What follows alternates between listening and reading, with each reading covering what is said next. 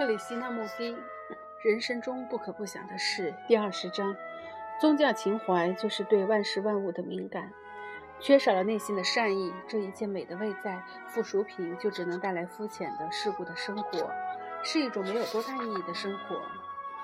绿色的原野上长满了芥末色的小花，有条小河从其中缓缓流过，这真是个可爱的景象，不是吗？昨天傍晚，我看到了这幅画面。当一个人欣赏着相接这种不寻常的美和宁静时，不由自主地会自问：到底什么是美？我们可以对可爱的及丑陋的事物，对愉快的及痛苦的事情都有立即的反应，然后我们就把这种感觉用言语来表达。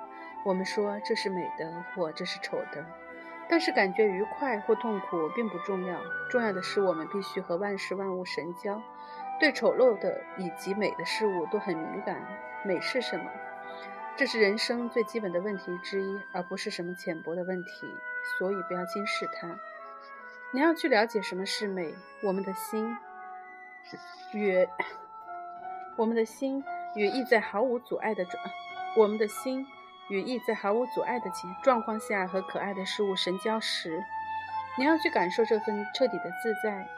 这些都是生命中极为有意义的事。直到认识了这种对于美的反应，生命才会有深度。一个人的四周可能充满充满着美景、高山、平原及河流，但是，除非他拥有一颗对万事都敏感的心，否则他还不如死掉。你们这些男孩、女孩和年长的人，就先问问自己这个问题吧：什么是美？清洁。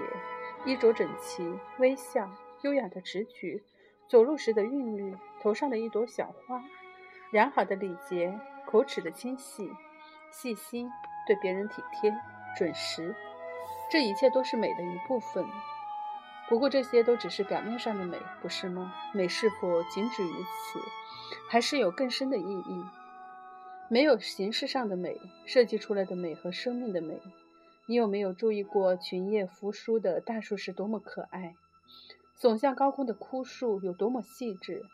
这些都是看起来很美的事物，但是它们也是更深刻的东西的表象。因为美究竟是什么？你也许有一张美丽的脸孔，清楚的五官，你的穿着有良好的品味，有优雅的仪态。你也许画画很好。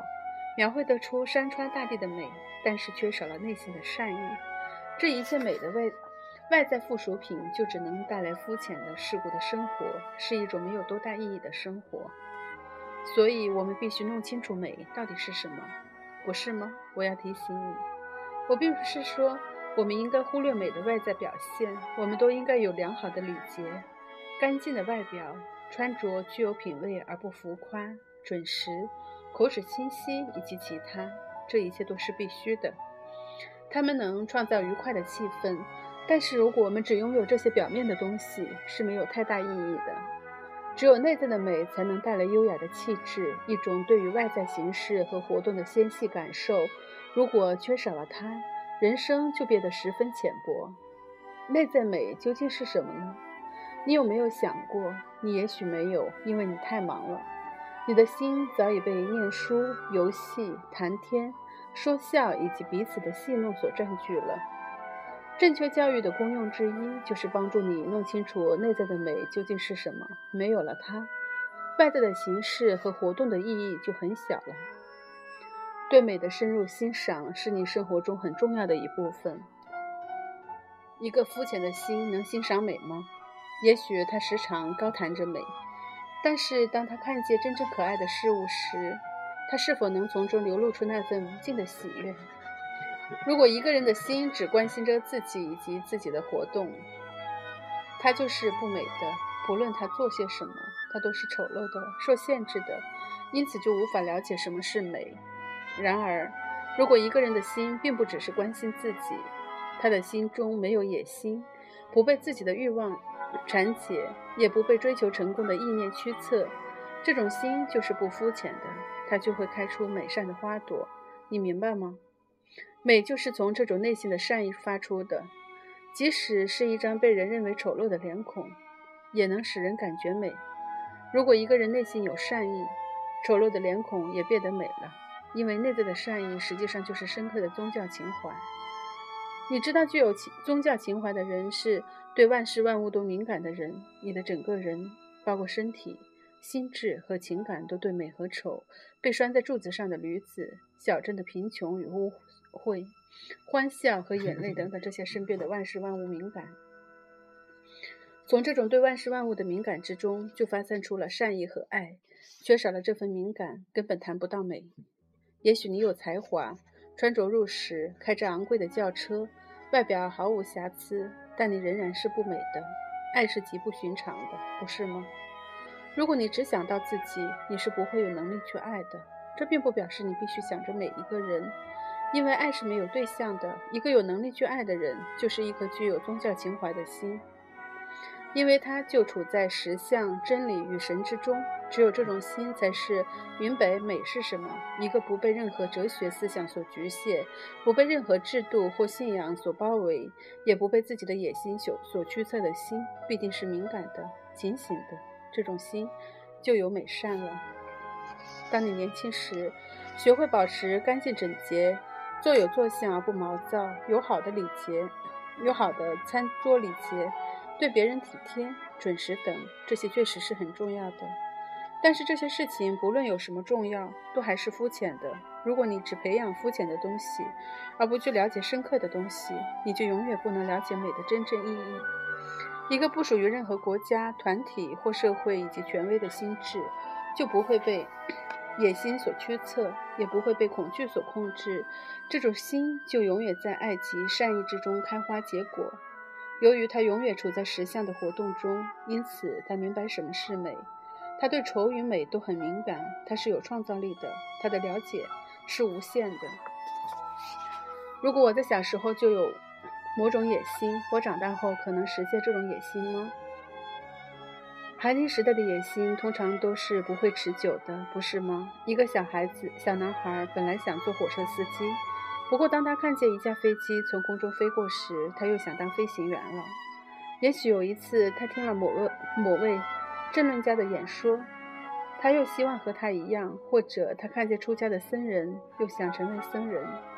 一个女孩可能想生很多小孩，或者当有钱人的太太，住在一幢大房子里；或者她渴望画画、写诗。孩童时代的梦想可能实现吗？梦是否值得实现？追求欲望的满足，不论是哪一种，永远都只会带来哀伤。也许你还没有注意到这一点，但是等你长大以后，你就会知道了。哀伤是欲望的阴影。如果我想变得有钱或有名，我会奋力去达成这个目标。我把其他人推向一边，然后制造对立和仇恨、仇视。即使我能获得自己想要的东西，有些事情迟早还是会发生。我可能会生病，或者就是。就在满足了欲望以后，我又想要别的东西了，而且永远有死亡在某个角落潜伏着。野心、欲望以及追求成就感，这些都将不可避免地导致沮丧、悲哀。你可以自己来观察这个过程，研究一下周遭周遭年长的人、有名的人、伟大的人和那些功成名就而又有权力的人，看着他们的脸孔。那些脸孔有多么哀伤，多么臃肿而肥胖，他们的脸上有丑陋的纹路，他们的心中无法开出美善的花朵，因为其中存在着哀伤。你是否可能没有野心的活在这个世上？如果你能开始了解自己，不刻意去改变，而只是照着自己的本质活，那么你就会开始蜕变。我认为一个人可以默默无闻地活在世界上，完全不被人知道，没有名气、野心和残酷。如果一个人不认为自己有多么重要，他可以活得非常快乐，这也是正确教育的一部分。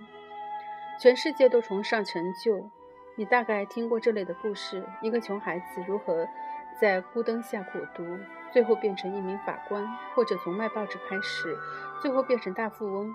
你是被歌功颂德的故事伟大的，然而在成功的背后也必定有哀伤。但是我们大部分人都陷在想要成功的欲望中。成功对我们来说，比了解失望之后的哀伤要重要多了。在目前的社会制度中，你是否很难实现你所说的一切？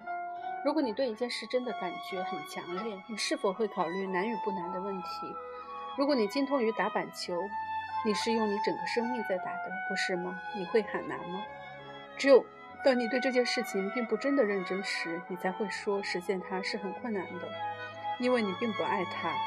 对于一件你所爱的事情，你是怀着热情来做的，其中必定有喜悦。然后你的父母和社会怎么说就不重要了。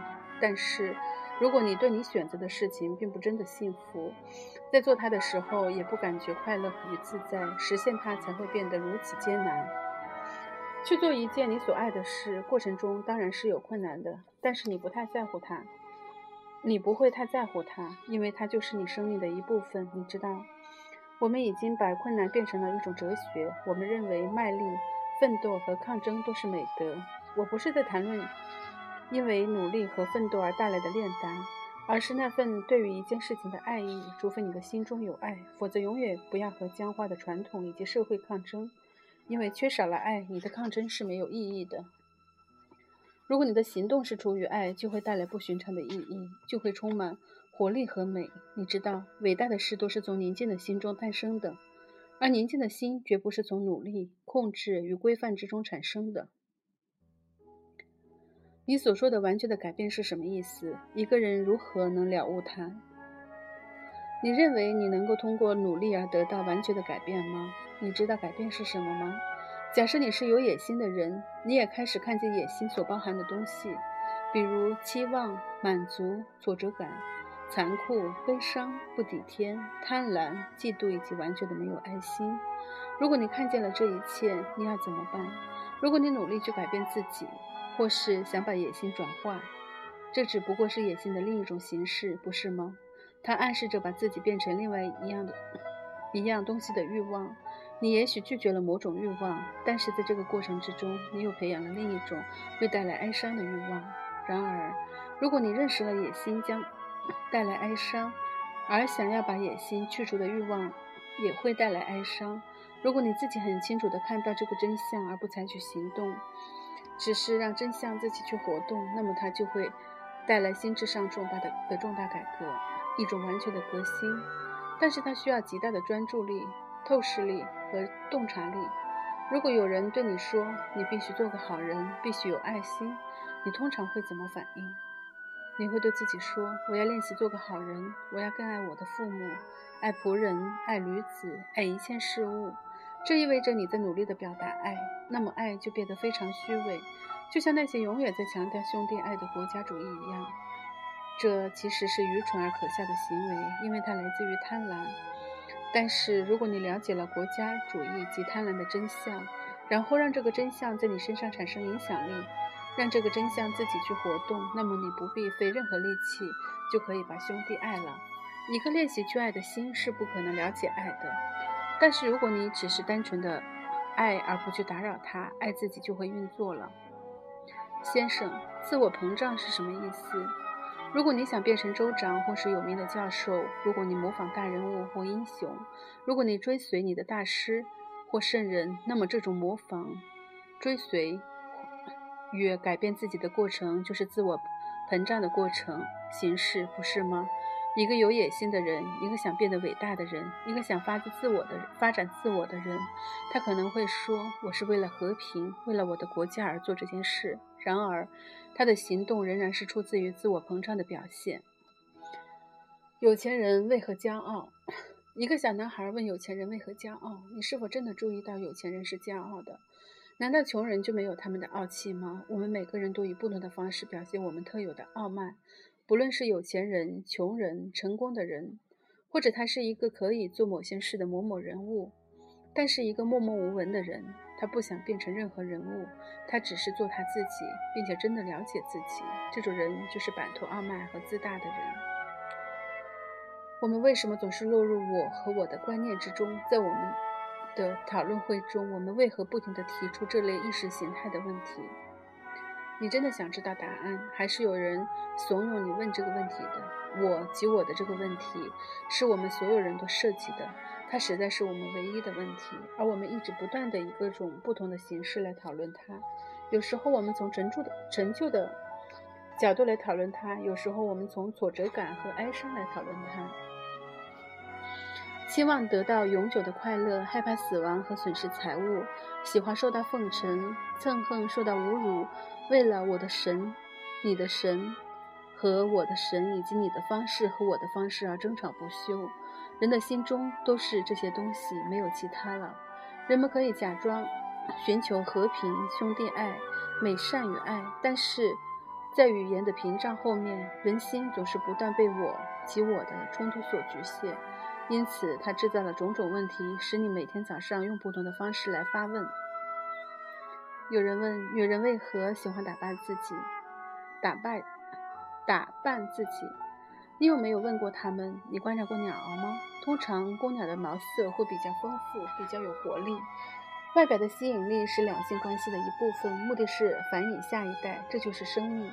男孩也一样，当他们长大以后，他们喜欢把头发梳成特别的样式。